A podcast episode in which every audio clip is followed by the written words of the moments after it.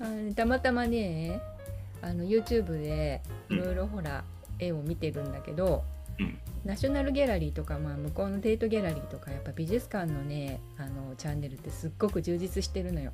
うん。うん、それあでね。綺麗だね。そうなのよ。それでねうわーって思うようなね絵をねいっぱい上げててね。うん。でこれもその一つでもう全然有名な人じゃないんだけども、ベルギーのあベルギーじゃないオランダオランダのあの作家なのね。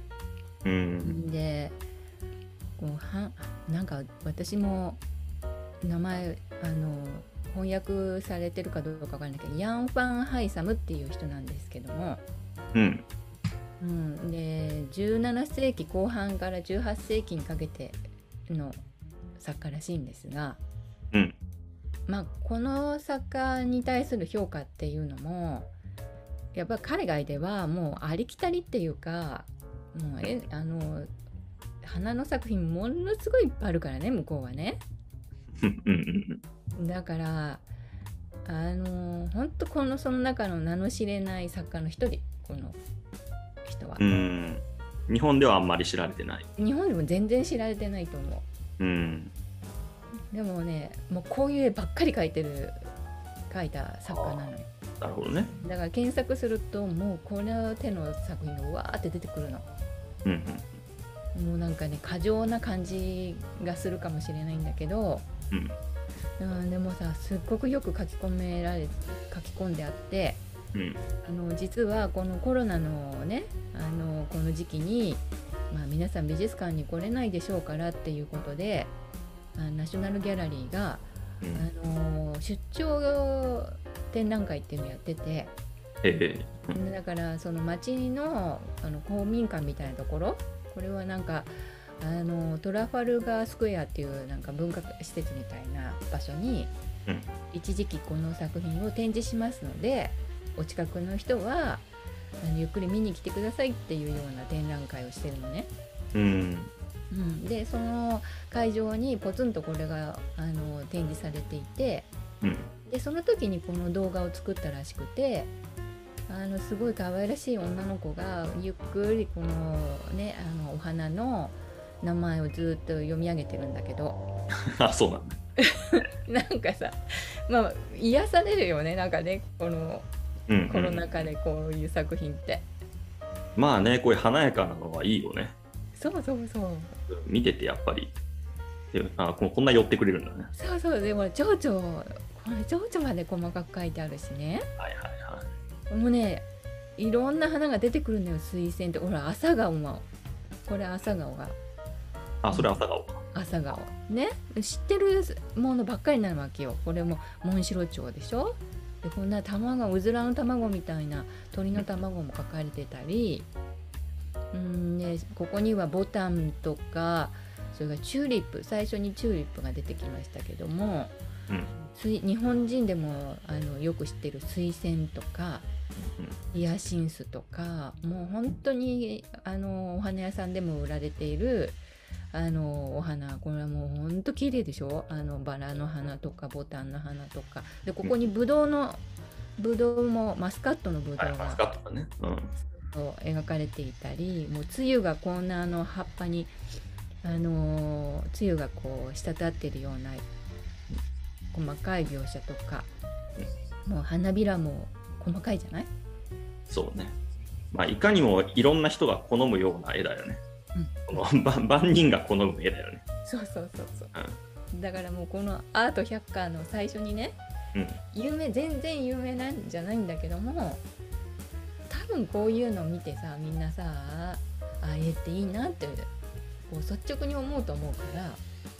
そうだよね。そのなんかもう小難しいこと考えなくていいもんね。このこのぐらい華やかな絵だったらもう見てて母綺麗だなでもう終わるもんだもんねそうなんかおめでたい感じもするしね。あの綺麗なもう生き生きとした花でしょ。花だってさ枯れてしまうところ描いてるとかさうん。しおれてるっていう作品じゃない？現代アートだとね。うんうん。うん、なんかもうひとひねりしてるからさあの素直にこう美しさをそのまんま率直に描くってことはもう私たちの絵の時代にはさちょっとこうもなんていうかもうないのよね今ね。うんうんもうこうかろうじて残ってるのはカーテンとかさうん。うんあの食器の柄とかね。まあインテリアとかねそういう実用性のあるものだよね。そうそうそう。そういうところにも全部このこのアートがさそっちの方に全部こうくら替えしちゃったわけよ。この時代には。うん、でまあねも絨みんな好毯きなの。こういうのはね。これあやめ。で日本でもあやめなんかねあの日本だけのものかなと思ってちゃんと向こうにはあるんだよねアイリスってね。でこれはテラコッタの壺に入ってるっていうあの花っていう題名がついてるからこのテラコッタはギリシャのこのキューピッドかなんかがあのこう施されてる装飾が施されている壺にあの生けましたっていうあの作品でで実はこれは一斉にこの花が揃うことはないわけよ。そうだね季節が違うもんね。そうなの朝顔なんかは夏でしょ？そうだね朝顔とチューリップが一緒に咲いてることはないもんね。ないないない。だからこうなんかリアルなものだと思うけどもやっぱりこの中には超現実的なものが入ってるわけ。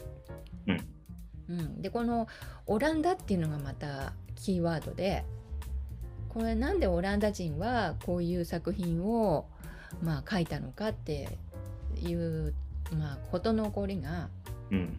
このチューリップバブルっていうのがあって。うんうん知ってるチューリップバブル？わかんない。あ本当？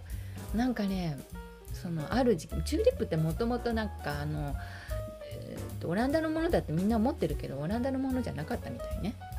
うーん。なんかアフリカから。そもそもオランダのものっていうのもよくわかんないけど。そうオランダっていうとチューリップっていうイメージあるじゃない、あそそうそうなうん、の、あわかんない。違う。花花の好きな人にとってはそうなの？ね。あそうそうなのよ。なんだけどもともとは違うみたい。なんかそれで、ででももうねオランダでものすごいチューリップ栽培が盛んになった時期があってあのそれチューリップバブルバブルっていうんだけどなんでそんなに熱狂的に栽培したかっていうとこれがものすごい高値で売れたのよ。うん。うん、だからチューリップを栽培して売ればもう巨万の富が得られるっていうことではいはい。そう今のさほらビットコインとかさあの金の投資とかさああいうのと同じなんだけど、うんうん、それでもう一斉にチューリップ栽培したわけ。それまではチューリップがもうチューリップってものすごい珍しいお花っていうイメージもあるしうん。それからそれを飾れるっていうことが富の強調あの象徴だったわけ。うん。うん、だからこんなこのテラコッタの中にこんなにいろんなさまざまな花があるってこと自体が大変なさあのしシンボルなわけね。うんうんうん。だからこれっ職てという人ことはさ、うん。あの想像で書いてってこと？だからこれはいろいろスケッチしたものをこのあ。画面で混ぜてるわけ。混ぜてあるってことね。あそうそうそうだからコラージュというかあそうだね。今でいうとこのコラージュみたいな感じなんですね。そうそうそうそうそう寄せ集めなわけあのいろいろその時期で書き溜めたあのスケッチがあってでそれをこの作品の中に全部詰め込めましたっていう作品なうんうん。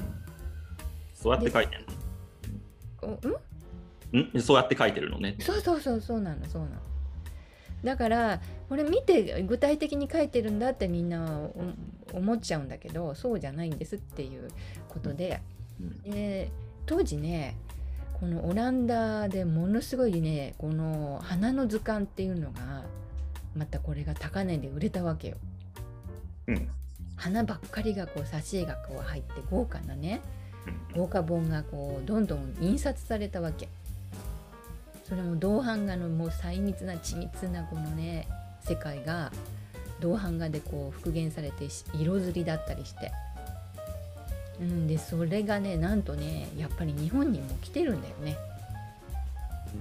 オランダってほら出島オランダのだから長崎の出島ってオランダ貿易であの盛んになった町だけどうんそこにさたくさんのオランダ人がこのやっぱり絵を持ってきてると思うんだよね。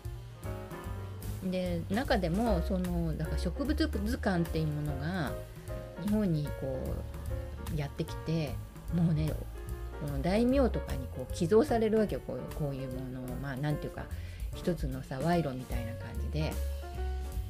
でもさびっくりしちゃうわけこんなに美しくて彩色も豊かで。でも日本にそういうものが全くなかったわけではないけどそういう印刷技術っていうのがやっぱりあの出てくるのはほら江戸時代のあの浮世絵になってからじゃない。うん、だこれ戦国時代に入ってきてるから戦国時代から江戸時代の,、ま、あの中頃なんていうのかな江戸時代江戸時代になる前にももう入ってきてるわけ室安土桃山とか室町時代とか。だからその時代にその日本人がこのやっぱりこういうものに少しやっぱり触れてあの開眼したんじゃないかなって私は思ってるところがあって。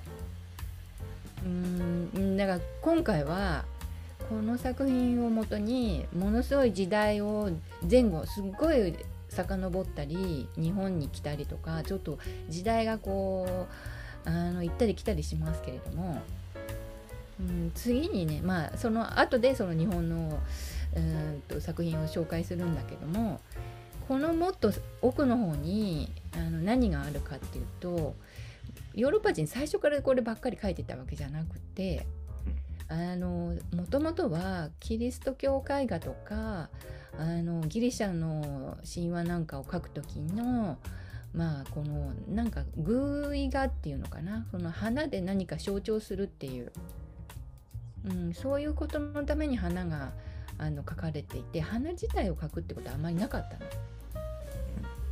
うん、それで最も花っていうとこのサンドロ・ボッティチェロリの有名な、うん、これ知ってる？いや多分初めて見たかな。あ本当？春っていう、うん、プリマベーラっていう作品で、うん、多分ねこっちの作品が有名だと思う。これ同じボッティチェロリ。ああそれは見たことあるそうでしょ？あのこれはヴィーナスの誕生。これを書いた人。あそれ書いた人ね。はい、で実はねこの作品と今紹介するこの「プリマベーラ」っていう春っていうのは後から名前付けられてるんだけど、うん、この2つはね対になってるのかなと私も思うんだけど、えー、今ウフィズ美術館でこう違う部屋なんだけど個体まああの蓮向かいになるようにしてあので同じように展示されてるの。うん大きさも大体同じぐらいで、うんまあそんなにものすごい巨大ではなくてでも3メーターぐらいあるかな横幅が。うん、うん、あのそういう作品でこっちがミロのヴィーナスじゃない。あミロじゃないあのヴィーナスの誕生じゃない。うん、うん、それでこっちがプリマベーラっていう作品なの。うんうん、でも春って言われてるんだけど別にあのボッティチェルリはこれを最初から春って名前を付けたわけじゃないの。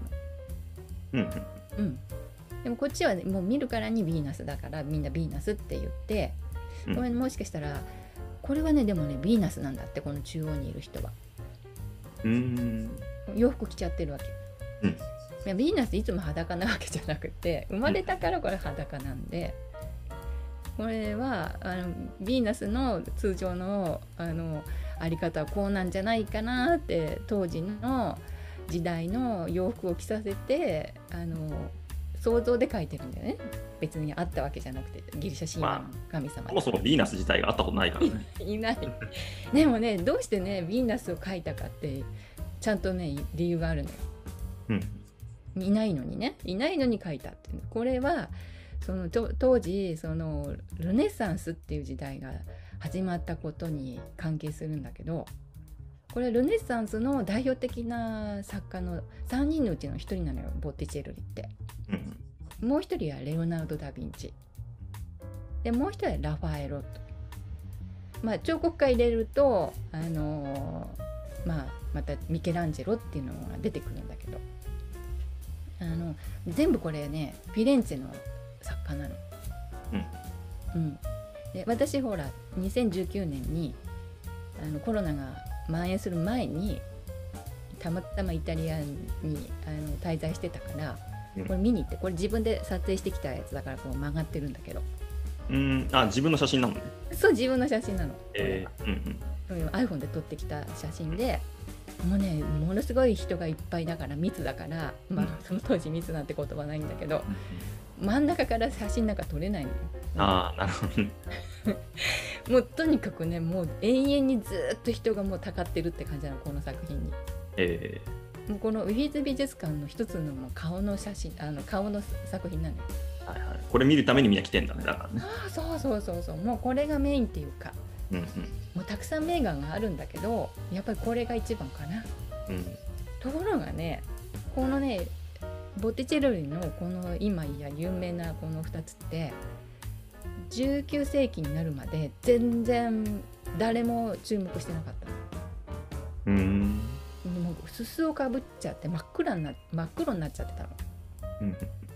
でだどうしてそれが注目されたかっていうとあのラファエロ・ゼンハっていう人たちがあのイギリスに、あのであの芸術家活動を始めてそれがラファエロに、ま、見習うっていうか、まあ、ルネサンスの画家に見習った作品を描こうっていう動きだったわけ。まあ、メルヘンタッチっていうかさまあいろいろそのその話も長いからあの割愛しますけれどもこのそのためにね急にねあボッテチェルリいたよねっていう感じであのフィレンツェの人たちがこの作品を洗ったわけよあの修復したの。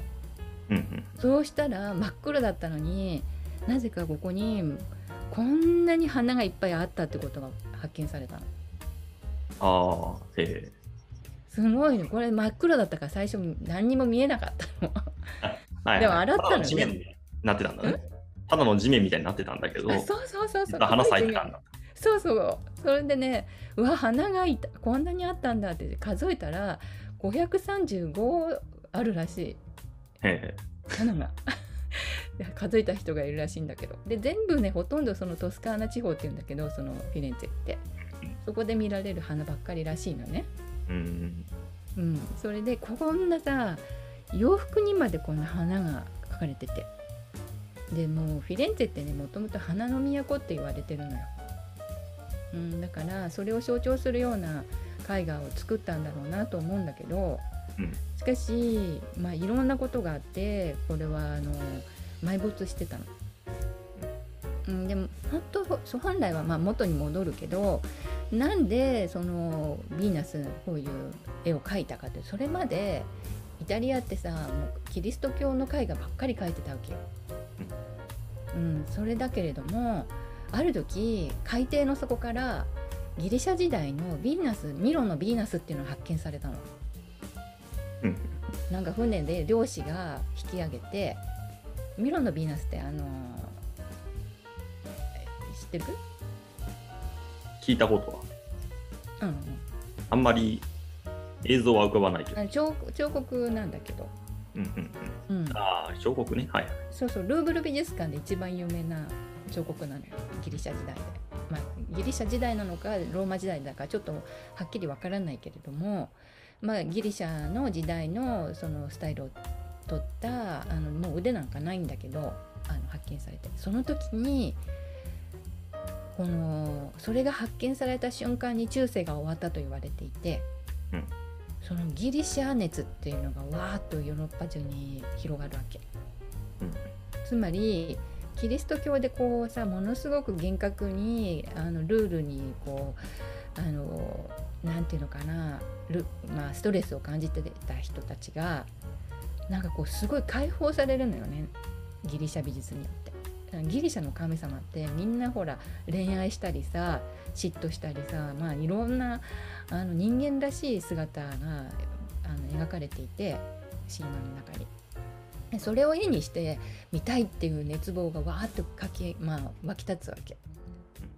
それで今までキリスト教のマリアとかばっかり描いてた人が突然こういうさあの裸の姿の女性を描き始めてみんなほらもう裸なんて描くなんてことがさあっていいのとか思うけどギリシャの神様ってみんなそんな感じなのよ。彫刻で出てくるのは。みんな裸で出てくるから。それでルネサンスっていうのはそういう人間の美っていうかさ裸の美しさっていうか素の美しさっていうかそういうものに注目し始めてそれでこの絵画がもう全く違うジャンルがこう起きるってことなのね。うんうん、それが16世紀なの16世紀の半ばに起きていてそれでこの中でボティチェルリっていう、ね、人が、まあ、15世紀半ばから16世紀にかけて、あのウフィツェっていうかそのフィレンツェはメディチ家っていうさ人が大きくした町なのね。うんこれメディチっていうのはさメディシンってあるじゃないあの薬とか英語では。その要するに薬薬品かなんか医者とかそういうのに関係するなんか一家だったんだけどその貿易でものすごいさ富を得るわけだからきっと薬剤をあの薬をこういろんなとこから調達して売り買いしてるうちに大きくなったあの一家だ一族なんだと思うんだけどそのコシモ・デ・メディチっていう人がものすごい富をこのアートに全部費やしたわけ。うんうん。街にさ素晴らしい建物を建ててでその中をもう豪華にさ絵画彫刻で飾るっていうでキリスあの教会もそういうものを寄贈したり。うん。うんっていうことはそこのあそこに住んでるアーティストもみんな潤うわけよ。うんだからレオノダ・ダ・ヴィンチも生まれたしラファエロも生まれたしこのあボッティチェロリっていう人もこれだけの名作を残すことができたのね。うんでそれが全部フィッツ美術館に今あのきあのなんていうのかな所蔵されていてそれを見るためにもう大勢のさあのもう海外旅行のお客さんがもう毎年大勢詰めかけてるわけ。毎年っていうか、まあ、ずっと延々に冬でもあろうと夏であろうと、うん。まあ、そんな美術館でこのこの花見た時に私もあーやっぱりヨーロッパは最初はこういう足元にあった花がうんやがてそれだけをこう描こうっていう風になっていったんだなって思うのね。うんうん、でそれもこれ最初これはもう自然の中にこうやって生殖してる図柄じゃない。うんだけどだんだんそのこれがこう極まっていくとさっきのこのオランダの画家みたいにこうさ生物っていうジャンルなんだけどうんテーブルの上に花瓶を置いて切り取ってきた花を飾るっていう作品になってくる。うん。うん、だからこのなんか世界観がやっぱりいろいろ変遷されてるっていうのがこういうところでわかるんだけど。うん。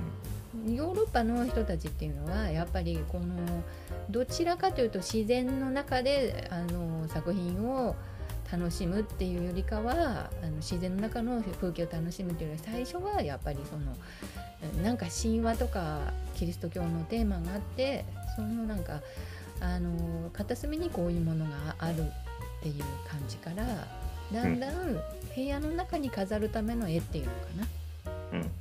それがここっちに流れてくるね。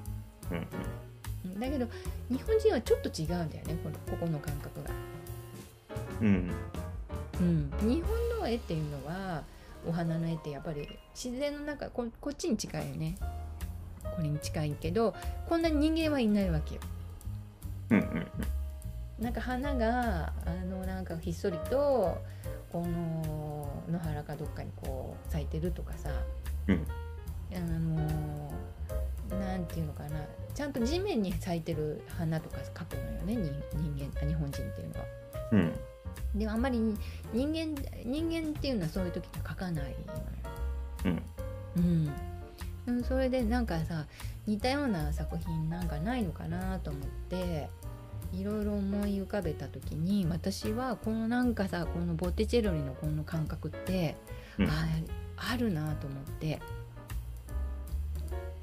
それが次に紹介する作家な作品なんだけどまあその前にこのうーんこの作品がなんで埋没しちゃったかっていうこともなんか話ができるんだけど、うん。うん、これねサボナローラっていう人が登場するのよ歴史上に。うん。なんかね多分ね世界史なんか勉あのの授業で高校生で知ってる人もいると思うんだけどこのサボナローラ事件っていうのがあってさ。うんあの要するにこのメディチ家がさこれだけ贅沢三昧な暮らしをしてこう富を優先まあ独り占めしているっていうね。その時代にもう警告を鳴らすわけよ。あの宗教改革が必要だって言ったのがサボナローラで、うん。まあ、厳格なキリスト教信者なでも厳格で過ぎちゃってさキリスト教の中でも、まあ、異端視されて迫害されるぐらいな人だったんだけど。うん。でこの人がこのあんまりこんなに贅沢なことばっかりそしてこう不埒な人間像みたいなのを描いて絵でこうなんか裸の姿なんか描いてると絶対こうそのうちはいいことが起きないっていうわけよ。うん、でそれ予言するのよねなんかわ悪いことが起きるってうんそれがね当たっちゃうのよなんか、うん。うん、それでやっぱりねメディチ家がこう傾いていくんだよね。うん。うん、それがきっかけでねこのこの、うん、ボティチェルリでさえサボナローラにを支持してうん。それまではメディチ家のおかげでここれだけの作品書けたんだけどもう一切このギリシャ神話書か書かなくなるのよ。うんで中にはどうもたくさんそのギリシャ神話の主題で書かれた作品がサボナローラによってこう燃やされたんじゃないかとも言われていて。うんうんまあ、そういうのでねあんまりねボテボテチェルリの作品もそんなにたくさんないのね、うん。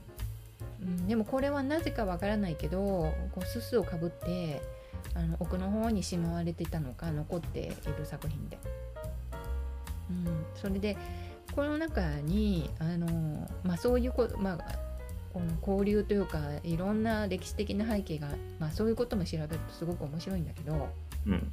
この中にこう書かれてるものってなんかわかる？これどういう内容か。うん。ちょっとわかんないよね日本人だよね。よくわかんない。うんわかんないのそれで、まあ、日本人はね最初にやっぱり私なんかもそうだけどお花に目が向いてああ505 535もあるんだとかそっちの方に最初に目が行くわけよ私のやっぱり。うんでそのうちにこの人誰だろうなとか思うと、まあ、解説を見見るといやこれもヴィーナスなんですって書いてあるわけ。んであ洋服着てるんだなってで当時のルネサンスの洋服着てるわけ。うんだからなんか変なんだけど、まあ、そうなっちゃうんだろうなって思うわけね。でこの上見るとさあこのぐらいはわかるわけよ。これはキューピッドなんだろうなって。うん。うん、でこれはきギリシャの神話に出てきてその愛まあこう愛を結ぶねあのこう矢でさ行った人がさ愛に陥るっていうさそういう効果をあのそそういう働きをかける神様なんだけどキューピッドって。うんでよくねあの目隠ししてたりするのよキューピッドは。うん多分これも目隠ししてると思うんだけど。でこれはねここに「い」をやろあのまあ矢を射ろうとしているこの人たちって誰かっていうとこれは三美神って言ってギリシャ神話に出てくるんだけどこれはね 3, 3つの女神3人の女神様でうんでどれが誰どれかは分からないんだけどこういうこれだけをモチーフにした絵はたくさんルネサンスに描かれてるの。うんうん、それで、あのーうん多分この中、まあ、いろんな説があって美徳とかそれから、あのー正義とかさうん。と善とかさなんか何かの、まあ、象徴なんだろうっていうの美しさのをなんか3人の女性で象徴してるっていう。うん。いろんな説があって、まあ、どれが正解っていうんじゃなくていろんな人がいろんなことを言って。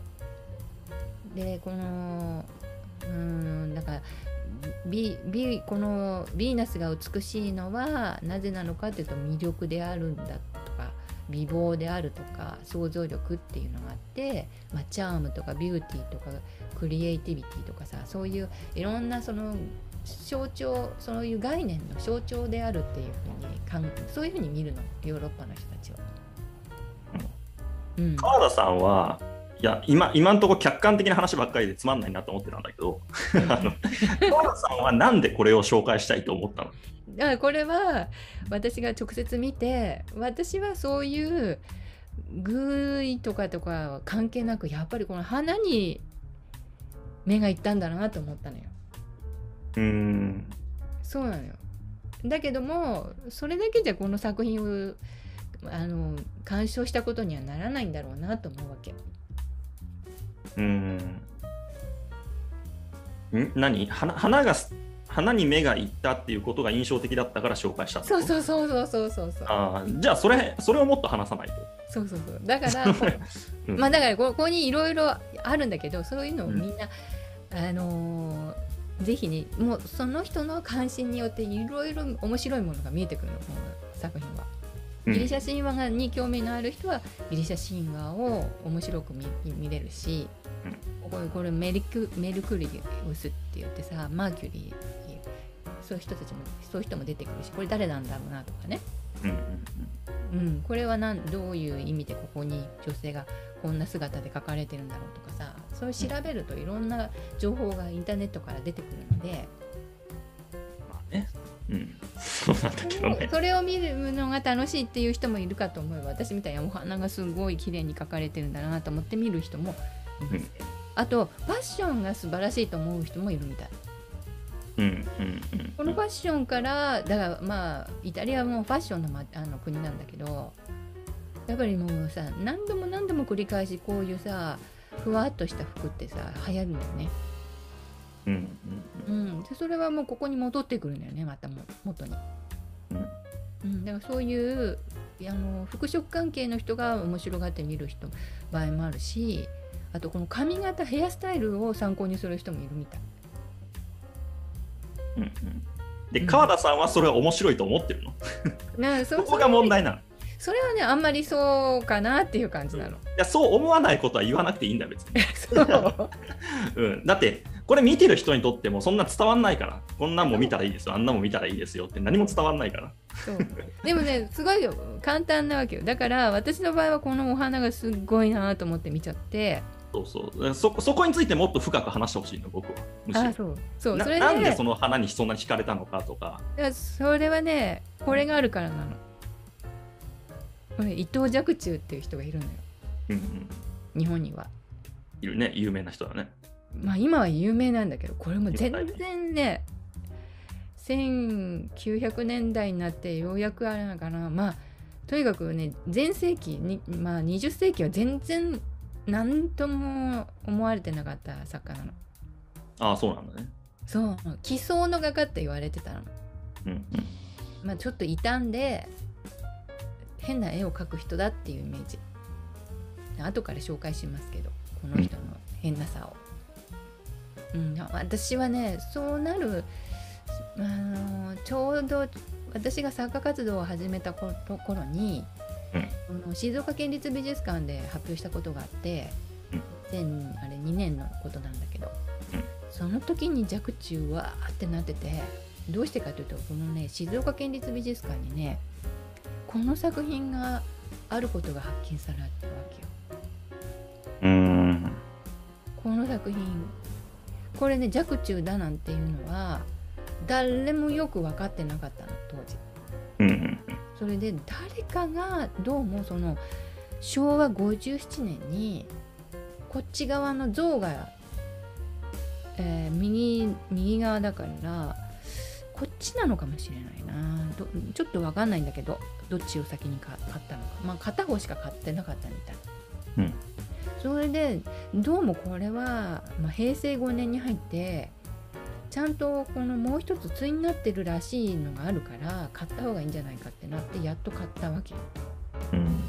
それでねそのとその時にこの作品が紹介されてこのバスあの静岡の街を走るバスにまでこれがプリントされてこの象の絵がおお面白いっていうんで。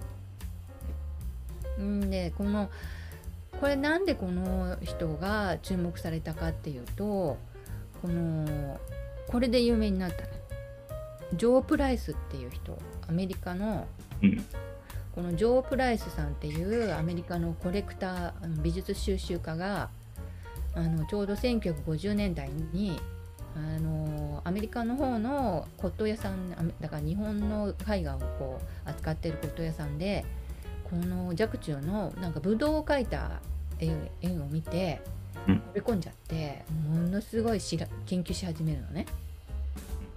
うん、それでその中にこのさっきのさこの作品これねこれねどうもね似たものが3点ぐらいあるらしいんだけどあの一つは出光美術館にもあるみたい。鳥獣花木図屏風。あの鳥獣だから鳥や獣や花や木を描いたものでこれ似てる作品でもう一つは額装になってるあの白いあの像がこうバーンと書いてあるあのやっぱり獣が周りにこう書かれてる図があってこれなんかどうもそういうものを見たらしいんだよねジョー・プライスさんで。それで買う買わなかったんだけど買わなかったけどそれをねこの作品をこれはお風呂にしたお風呂の壁画にしたらいいんじゃないかと思ってこういうお風呂を作っちゃうの、うん、そんなそのコレクターがいますよって紹介されたわけ日本にそれでこれのこの絵は、ね、一体何だって話になってうん、ジョー・プライスさんが若冲がすごいって言うんだけど日本人はさ若冲って言われても誰だか全然その時ピンとこなかったわけ。うん。それでこの珍しいアメリカ人のコレクターがいますっていうんでその人を紹介する展覧会が行われた日本で。そうしたらさその若冲っていうのはどこにあるんだって調べたらこの静岡の美術館が持ってるってことが発見されてうんこれすごいことなんだよっていうアメリカ人がいいって言って買った作品あのお風呂場にしちゃったような作品なんだってなってものすごいさ有名になっちゃうわけ、うん、そこからなのよ、うん、でその何がすごいかってこのジョー・プライスさんがなんでこの絵がすごいって思ったかっていうとねこれねあのマス目マス目描きっていう描き手法をしてたわけ、うん、これね1センチ角のマス目を一旦全部にバーって描くわけ。それでこれこれはあのー、それを拡大した図なんだけど、うん、タイルそう一個一個タイルであるかのように描いてるわけ、うん、当時タイルなんて日本にはないと思うんだこれ江戸時代の後期だけど、うん、うんもしかしたらこの日本の銭湯かなんかにさそのうちこういうものをこう飾ったらどうかなんていうふうに考えた人がいたのかもしれないけども、うん、これああとあの前にも後にもこんな絵を描くっていうことは行われてないわけ。うん、この若冲独特のものなのよ。でそれも普通の線描でこう鳥を描くんじゃなくて一個一個のマス目の中にこう色を塗り分けてで別にその鳥の柄じゃないんだけどもその立体的にこう飛び出すような効果を考えて点を打ってるわけ。うん、色の点を点描をこう入れてるわけよ。でこのなんか得体の知れない雰囲気の絵が描かれてるっていうんでまあものすごい注目されることになって。原田さんは注目してるの？ちなみに。私も見に行ったこれ。あ、うん、好きなの？この絵は？この絵ね微妙。だからそういうのを教えてほしいんだどの辺が微妙だと思うそっちが面白い。そうそのね。微妙なのは絶対そっちの方が面白い。なんかふざけたような鳥とか獣の顔これさちょっと見てこれ。かそれ何なの？動物何ある？これさこれか拡大できるかな？あ拡大したね。これうさぎかわいいってみんなさ言うんだけどさ。かわいいね、うん、この隣のこの。それなんだろうね？犬？何なのこれ？なんだろうね？タヌキかな？わかんないなんか気持ち悪いよねちょっと気持ち悪いですよ。なんかさ微妙だなとう。まうまいとは言えないこれ、うん、うん、なんか虎もなんかブサイクだもんねそう。虎それ。それ。それブサイクだよね。そう。でここの鳥見てこの鳥。このクジャク。クジャクもなんかうん。この顔さちょっとふざけてない？スマートじゃないよね。なんかさこの羽もさなんかおどろおどろしいっていうかさ、んうん。キュービの狐みたいなさ。奥のカモもなんか、あれだよね、泳いでるカモもなんかひよこみたいな顔してるよね。くくちばし、だってくちばしもっとね、なんか大きいじゃない？ふ太いじゃない？そう。このアヒルは綺麗にかけてるよなんかね。アヒルはいいね。アヒルとニワトリはまあわ割とかっこいい。えでもさこのさ猿とかもさちょっと なんかなんかハート型の顔でさね。うん。なんかさこう虎まあ虎なんか見れないからね当時の日本人は。まあね、ゾウゾウなんてどこで見たんだろうって感じだね。そうでここにねあの、まあ、空想のキリンと言われてるさああ、それキリンなのね。キリンなのこれね。これ拡大したのはこっちのあれなんだけどこういうふうに書き書き込まれてるわけ。ああ、もう、うん、それ拡大するとよくわかんない。これここのキリンの顔の一部なのね。うねあのなんかさ微妙これ見に行った時に、まあ、ジョー・プライスさんが収集したって評価してるっていうかさーうん。そっちじゃ日本の評価そっちじゃないでしょと思ったんだけどうん。でもさこのね若冲に接したことによって作品よりもね私すっごい影響を受けたのがこの人さ30代でねあのそれまで悠々自適な生活してたのにまあお大きいさ商店の、まあ、や八百屋さんの問屋さんみたいなところの若旦那だったみたいなのね。うん、だけどそのまんま行けばさ本当に贅沢三昧な暮らしできたんだけど全部それを弟に譲っちゃってでもうこれから画業だ一筋で行きますって宣言するのよ。うん誰にも会わずにもうコツコツコツコツ描いてで誰かほら商人だからなんか生粋の絵描きではないんだけれどもなんかもう自己流でこういろいろ研究して描いたからいろんな絵が出てきたわけよね。うんうんうん、ねだからねこのねこっちのねこれは本格的なもうなんていうかアカデミックっていうかあのが画家のさまあ絵師のねあの絵師としてのさ絵の、まあ、最高峰ぐらいにこう到達もしてるんだけども。うんうん。これね実はねあの動画になっててこのなんかすごいさあのコンピラ様って知ってる？コンピラ頭？コンピラコンピラ宮って知ってる？四国の、コンピラコンピラさんは知ってるけどコンピラ？うん コンピラっていうおあのコンピラ宮ってあるのよ。うん。でこのコンピラ様のそのこの松陰造りの部屋の中の襖とか、うん。これは壁とか天井全部この若冲は描いてるの。なるほど。これはもうやっぱり百百花の図って言われてるぐらいうん。もうたくさんの花々をもう丁寧に一個一個さこれあの金砂あの金砂子ってわかる？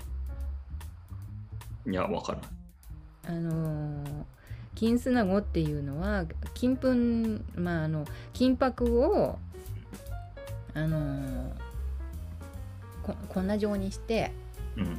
これをまき散らして定着させる手法があるんだけどうん。これはあの蒔絵なんかあのほら漆塗りの蒔絵のなんかでもそういう手法を取るんだけど、うんこれ金箔塗るのと違ってこれがキラキラキラキラチラチラチラチラ光るわけよ。うんでそういう下地を作っておいてその岩彩で日本の和風の描き方であの草花がずっと描かれてるの。うんでこれね直接私は見たことがないあのここまではいかなかったけど前ね芸大の美術館で特別展があってこれをなんか復元したあの部屋作ってうんあの見せていたんだけども。まあとにかくね、まあ、それは複製だったかもしれないけどすごい豪華なあのこれだけの絵をねコツコツこう描いたっていうのすごいやっぱり時間かけてうん。あこういう対策が日本に残ってて素晴らしいなと私は思うのね。うん。だからボッティチェルリもみんな世界からこう集まってすごいとか言ってるけど日本なんかも全然捨てたもんじゃないなと思ってて。うんうん、だからジョー・プライスさんがすごいって思ったっていう背景にやっぱりこういうものもみ日本に見に来ただろうしあのそういう作品があることをしてたけど日本人はなぜかいつも全然自分たちは分かってないわけよ。そういう作品を。まあどこの国の人たちも大体そうだよね。知らないわけよこれ当たり前になっちゃってるわけよね、うん私も多分ね「きんぴら様」って子供の時行ったことあるんだけどここが開放されてたかどうかわかんないけどこれは見てないと思うんだ。多分、うんうん。とまあ、今はこれなんか公開してるらしいんだけども。うんうん。だけど当時はもしかしたら見せてなかったのかもしれない、うん。うんまあ、そのぐらいなんていうのかな。日本のその感覚よりもむしろ若冲っていう人は私はこうボッティチェロにこっちにすごい近いなって思っちゃうのよね。うんまあそうだね。その足元に描いてる花っぽいよね。そのそうそうそうそうそうなんたら百図。そうそうそうこのこれこのボティチェロリの「プリマベーラ」っていう「春」っていう作品とこの若冲の「百花の図」っていうのはすごい共通した何かを感じるよね。そうだね。だからそういうのをもっと話さないと。もうあのその客観的な解説じゃなくて川田さんが見つけたとことか、うん川田さんが注目してるとことか川田さんがいまいちだなと思うとことか。あんまり私のほらあれだとさもう本当にさえー、こんな作品紹介するのってなっちゃうからさいい違うのかな違う違うそうそういうのが面白いんだよ。あそう。なんかねなるべくベタなボッティチェロリとか持ってきたんだけど今回最初。そういうそういうなんかもうマニア別にだからメジャーな作品でもいいんだけどうん。メジャーな作品の中でもいやみんなこんな見方しないよなとかみんなこれすごいって言ってるけどこれ全然だよなとかさそあっちの方が面白いんだよ絶対。いや私的にはやっぱりねボッティチェロリと若冲習った時にいややっぱりね若冲の方がすごいんじゃないかなと思っちゃうんだよね。うん。うん、だってこれ全部この部屋全部だからインスタレーションだよね。そうだね。そう一枚の絵じゃないんだよね。うん。だからね感覚的にあやっぱりこっちの方の人間なんだなと思うしこの人たちなんかもさいやボッテチェロリーこれ見たらどういうふうに言ったかなと思うけどこんな金粉をさ、まあねあしらった字だからまあこれ金金砂語字って言うんだけどさね資本だ紙に紙に金粉をこう巻き散らして、ま、もうピカピカにして、そこにさ花をこうめちゃくちゃ描くっていうねこの徹底ぶりすごいと思っちゃう。でこの徹底した感じがやっぱり以前は日本人っぽくないな逆にこれは日本人っぽくないんだよね。ああこの頃のってこと？これ、うん、この頃もそうだしうん当時の評価だから明治時代ぐらいまでの評価って、うん。まあ、奇想の画家って奇想ってほら奇想天外の奇想ああはいはいはい。ちょっと外れてるってことね。外れてるうん画家ってことね。そうそういうさ作家の中の一人として紹介されただけなの。ああそうなんだね。うんえどういうとこが来そうなの？うん、こういう作品もあるからなの。あら、かわいい。かわいいじゃない。可愛いでしょ？これかわいいなんて、これ全部かわいいじゃない。いや今の感覚がようやく若冲にたどり着いたのああ、なるほどね。皆さんの感覚これ犬なんだね。なんか犬？そっか、犬なのか。百軒図。百軒図っていうまあこれも100なんだけど。まあ昔の人はいっぱいあることを100って言ってた時ああ、なるほど。50何匹ぐらいしかいないらしいんだけど。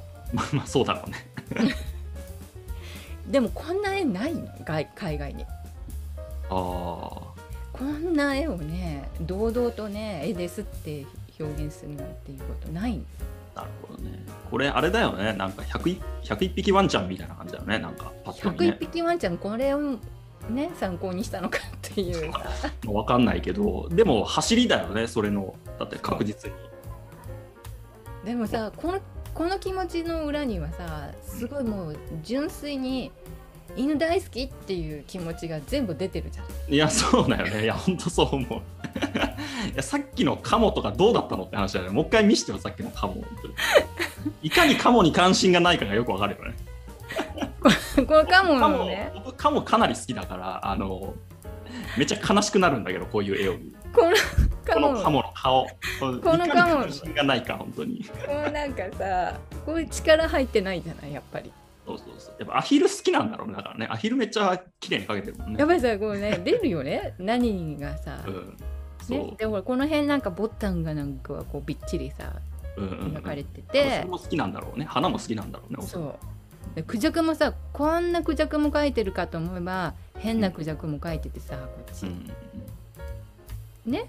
うんうん。まあ力このこのさまた鶏ね鶏描いたらすごいねこの人。ここに描いてる鶏はまあこういう描き方だからこんなだけど。あの金屏風のやつもあるよね、確か。なかった？鶏ばっかり描いたやつもあるのああるよね、確かね。うんうん。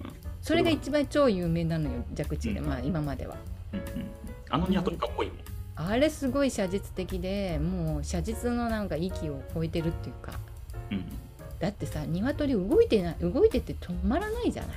じっと、うん。それをさあれだけ写写実に描けたっていうのはすごすごいと思うのよねうんだからさまあすごい天才的な表現技術を持ってたと思うんだけどもそうでない絵もあるわけようん犬はさ写実的に描かないでさこれな何なそうのかなだよね、ま。漫画っぽいよね、そっちはね、どっちかっていうとね。そうそうでいや日本人ね結構ね漫画の世界持ってるわけよ昔から。ていうか、うん漫画ってもともと日本のあ、ま、絵巻物の中にあってうんちょっとこうおどけたさ鳥獣戯画ってあるけどそのなんていうのかな動物が人間っぽく表現されたりさうんうんうんだから相撲を取ってるさウサギとかさああ、はいはいはい。カエルとか出てくるじゃない。そうだね。ああいうさ世界日本人もう特有の世界なわけよ。うんうんなんかこの擬人法っていうかさその動物と人間の境がないのよ。うんうんうんこれってねギリシャにも近いものがあってこれ半身半馬っていうかほら半半身人間で、はいはいはい。ケンタウロスとかね。はいそうそうそうケンタウロスとかが出てくるの、まあ、ギリシャと日本ってすごい似てるとこあるよね。うんうんそうそうそうだからそういう意味ではギリシャ美術とこの日本美術のがクロスするような世界が、うん、なんかこうあるあるなと感じるしそのだからこの動物を描くっていうかさ動物を神様のようにさ描くっていうか、うん。うん、なんかものすごく愛してるし尊敬してたり、うん。このかけがえのないこう存在としてこうまあ描く、そうだね。うんまあだってキリスト教はあれだからね。だって神様、人、その他だから、うん、動物ってその他で、要するにその道具みたいなもんなんだよね、扱いとして。そうなのよそうなのよキリスト教の世界観では。うんそうなのよ日本はそんなんないからね。むしろ八百八百万の神で、なんかむしろ動物にも神様がいるみたいなね。そうそうそうそうそうだからさなんかこの表現がさ人間っぽかったり目目つきがさ なんかいろんなことを物語ってたりねそうだね。昔、あーこれどうなんだろうね。昔の犬こんな顔してたのかなもしかし。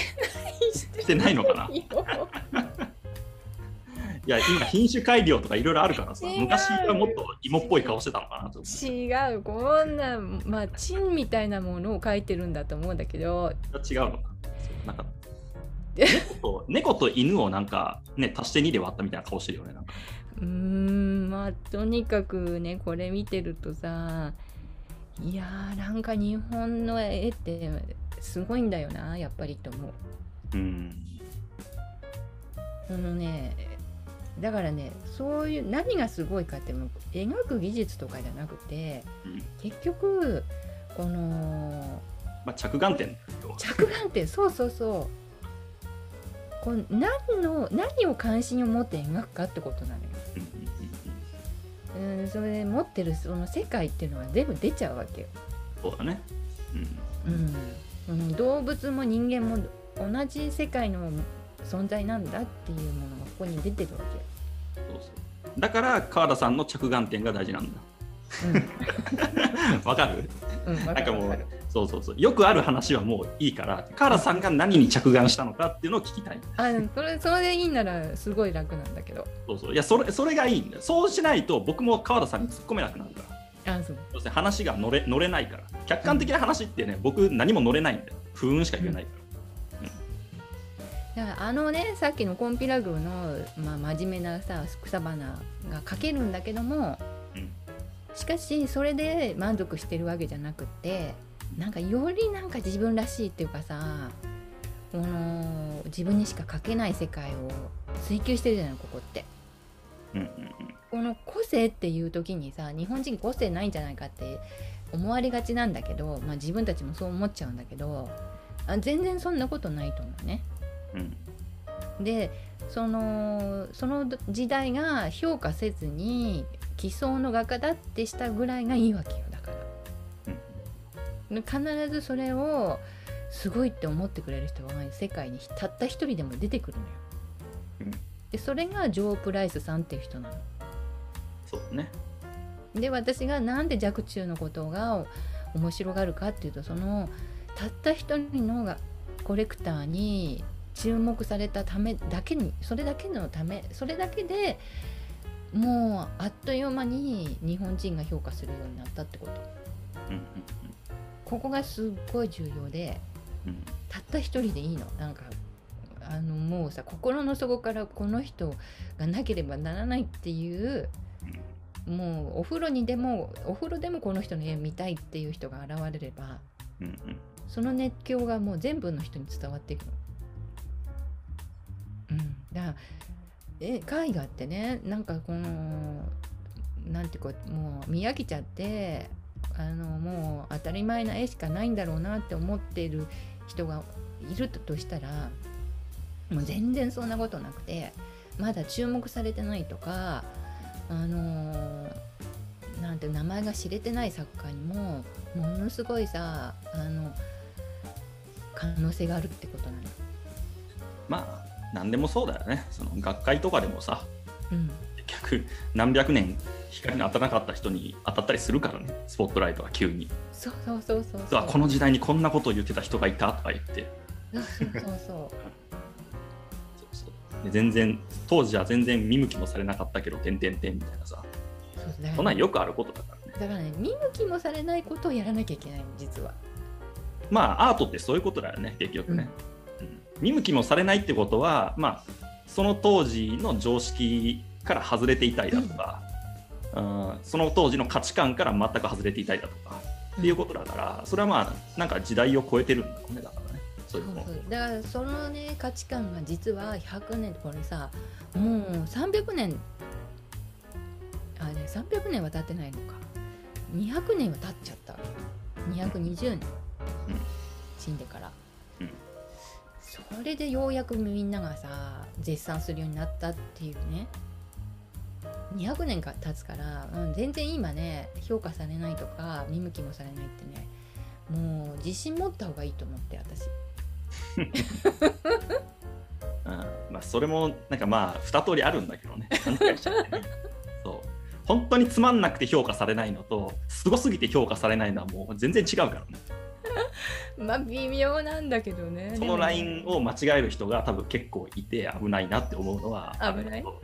あるけど、うん、でもまあその評価されないっていうこと自体をまあそこまで気にする必要はないのかなっていうのはねこれで勇気もらえるよね。くよくよすることないしあの自滅する必要はないわけ自分でもうダメなんだと思っちゃうっていうのが一番良くなくてやっぱりこ自分でこのこれしか書けないんだって思ったらもうそれでいいのなんかさうまくなろうとかさ人のようになろうとかさそんなこと全然必要ないのアートの場合は。うんもう我が道を行って本当に書きたいもんこれ書きたかったんだよねすごくこれね。そうだろうね。当時こんなの書いてた人がいないってことを考えてたら考えたら本当に書きたかったんだろうね。書き方 なんか書いてみたくなっちゃったんだよね。そうだろうね。そうこの感覚がいいいい私なんか正直でいいなと思っちゃうんだよなんかこれこんなんあったんだねでもねこれ知らなかったわ若冲の作品。あそううん初めて見た。いや今やこれなんかさいろいろグッズになってるみたいよ調べるとああ、これ、あでもこれ個人所蔵なんだ。そえー、そっか。見られないんだね、じゃあ。う見えないのよそれはちょっと、あれだけど、まあ仕方ないけど。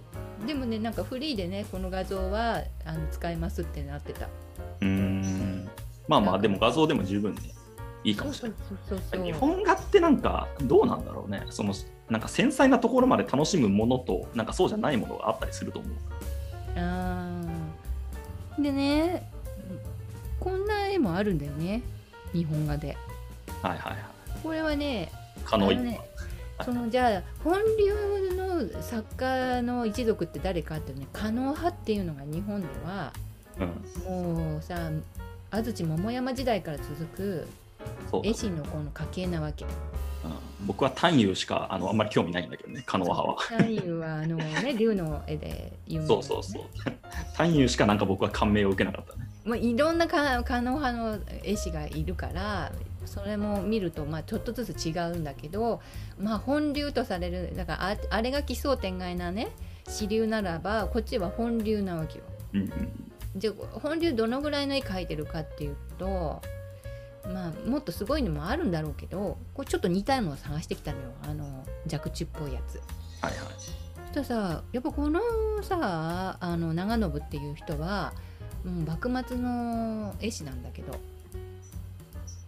やっぱりなんかさ若冲の後だからなんか若冲っぽいの描いてみてみようかなと思ったかなという感じがするのね。実際ねこれね静岡でこので、まあ、あの若冲持ってるからこの作家紹介したみたいで展覧会。うん。そういう展覧会があったんだけど要するにまあ幕末のちょっとこの知られてない絵師を紹介するような、はいうん、これで、これ鳥みんな可愛いよね。そうこれ百鳥図百鳥のだから百の鳥の図うん。まあさすがに主役だからあの 大事にしてんのかな。それでさあんまりふまあちょっとこうおどけたような顔のもいるこの白い白いなんか縦長のやつそれなんだろうねそれ。これなんかねあれじゃない袋みたいなもんじゃないかなかななんかパッと見テディベアみたいに見えるけど。可愛いなって思うけど。うわ可愛いなんかこれ印象的でね一度見ると忘れられないやっぱりこれ。うんでも鳥もよく綺麗にね書いてありますこれは。本当に。赤色の鳥とかいるもんね。そうそうそうそうこういうねね。インコみたいなのかもしれないけどこういうね赤い鳥とか紫色っぽいさとかね。なんかここにもなんかいるんだよね鳥黄が色いやつよね。うん。本当に。ほらここれはさっきのねああ、うんかもかな。カモがねなんか、うん、そうだな。このこ この頃のカモみんなこんな顔してんのかな。あんま可愛くない。まああんまり可愛い顔してないねこれね可愛い顔してない。うんうん、だからさなんていうかさこっちのあの若冲の犬に対するさ思い入れを比べた時ちょっとこっちの方が冷めてるよねなんかね、うん、だからまあ装飾的な感じがするじゃんこの絵って。だからね可能派っていうと私の中では本流なのかもしれないけどちょっとこう装飾だから障壁画っていうの要するに日本の場合はほら大名のお屋敷とかの襖とか壁をきれいに装飾するっていうその専門のその職人がいてそれが絵師で、でそれがもうさ代々代々同じさあの血筋からこう選ばれていってあの続いていくっていうさそういう世界なの。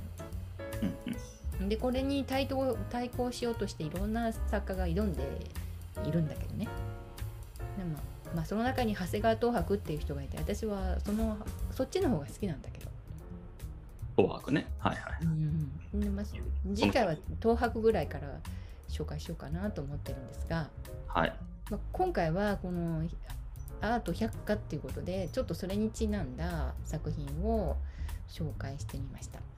はい。これ全然紹介が逆になっちゃうけども、はい、今回からアート百科っていうね、コンセプトというか、あの名前を変えて改めようということになりました。はい、どうも川田さんがあの凡人という言葉が嫌いらしいので。なんかちょっと凡人じゃないような気がするんだけどね。私にも分かんないからあのほらテレビ見てないから凡人っていう言葉のニュアンスがよく分かんないんだけど。はいはい。まあまああんまり好きじゃないっていうのと、まあ、もうちょっとコンセプトをちゃんと考えてやろうかという話で、はい、今回これ僕がっつり編集で多分あの川田さんのつまらない話をつまんでると思うので。あの面白いとこだけ持ってこようとなるべく思いますけどあの今後もうちょっと川田さんがやっぱり注目したとことか川田さんが面白いと思ったとことか逆につまんないと思ったとことかなんかそういうのをもっと、あの個人的な視点であの作品選んでもらっていろいろツッコミを入れて楽しんでいこうかなと思ってます。はいというわけなので、まあ、そんなコンセプトでやっていこうと思っているので、また見てもらえたら嬉しいです。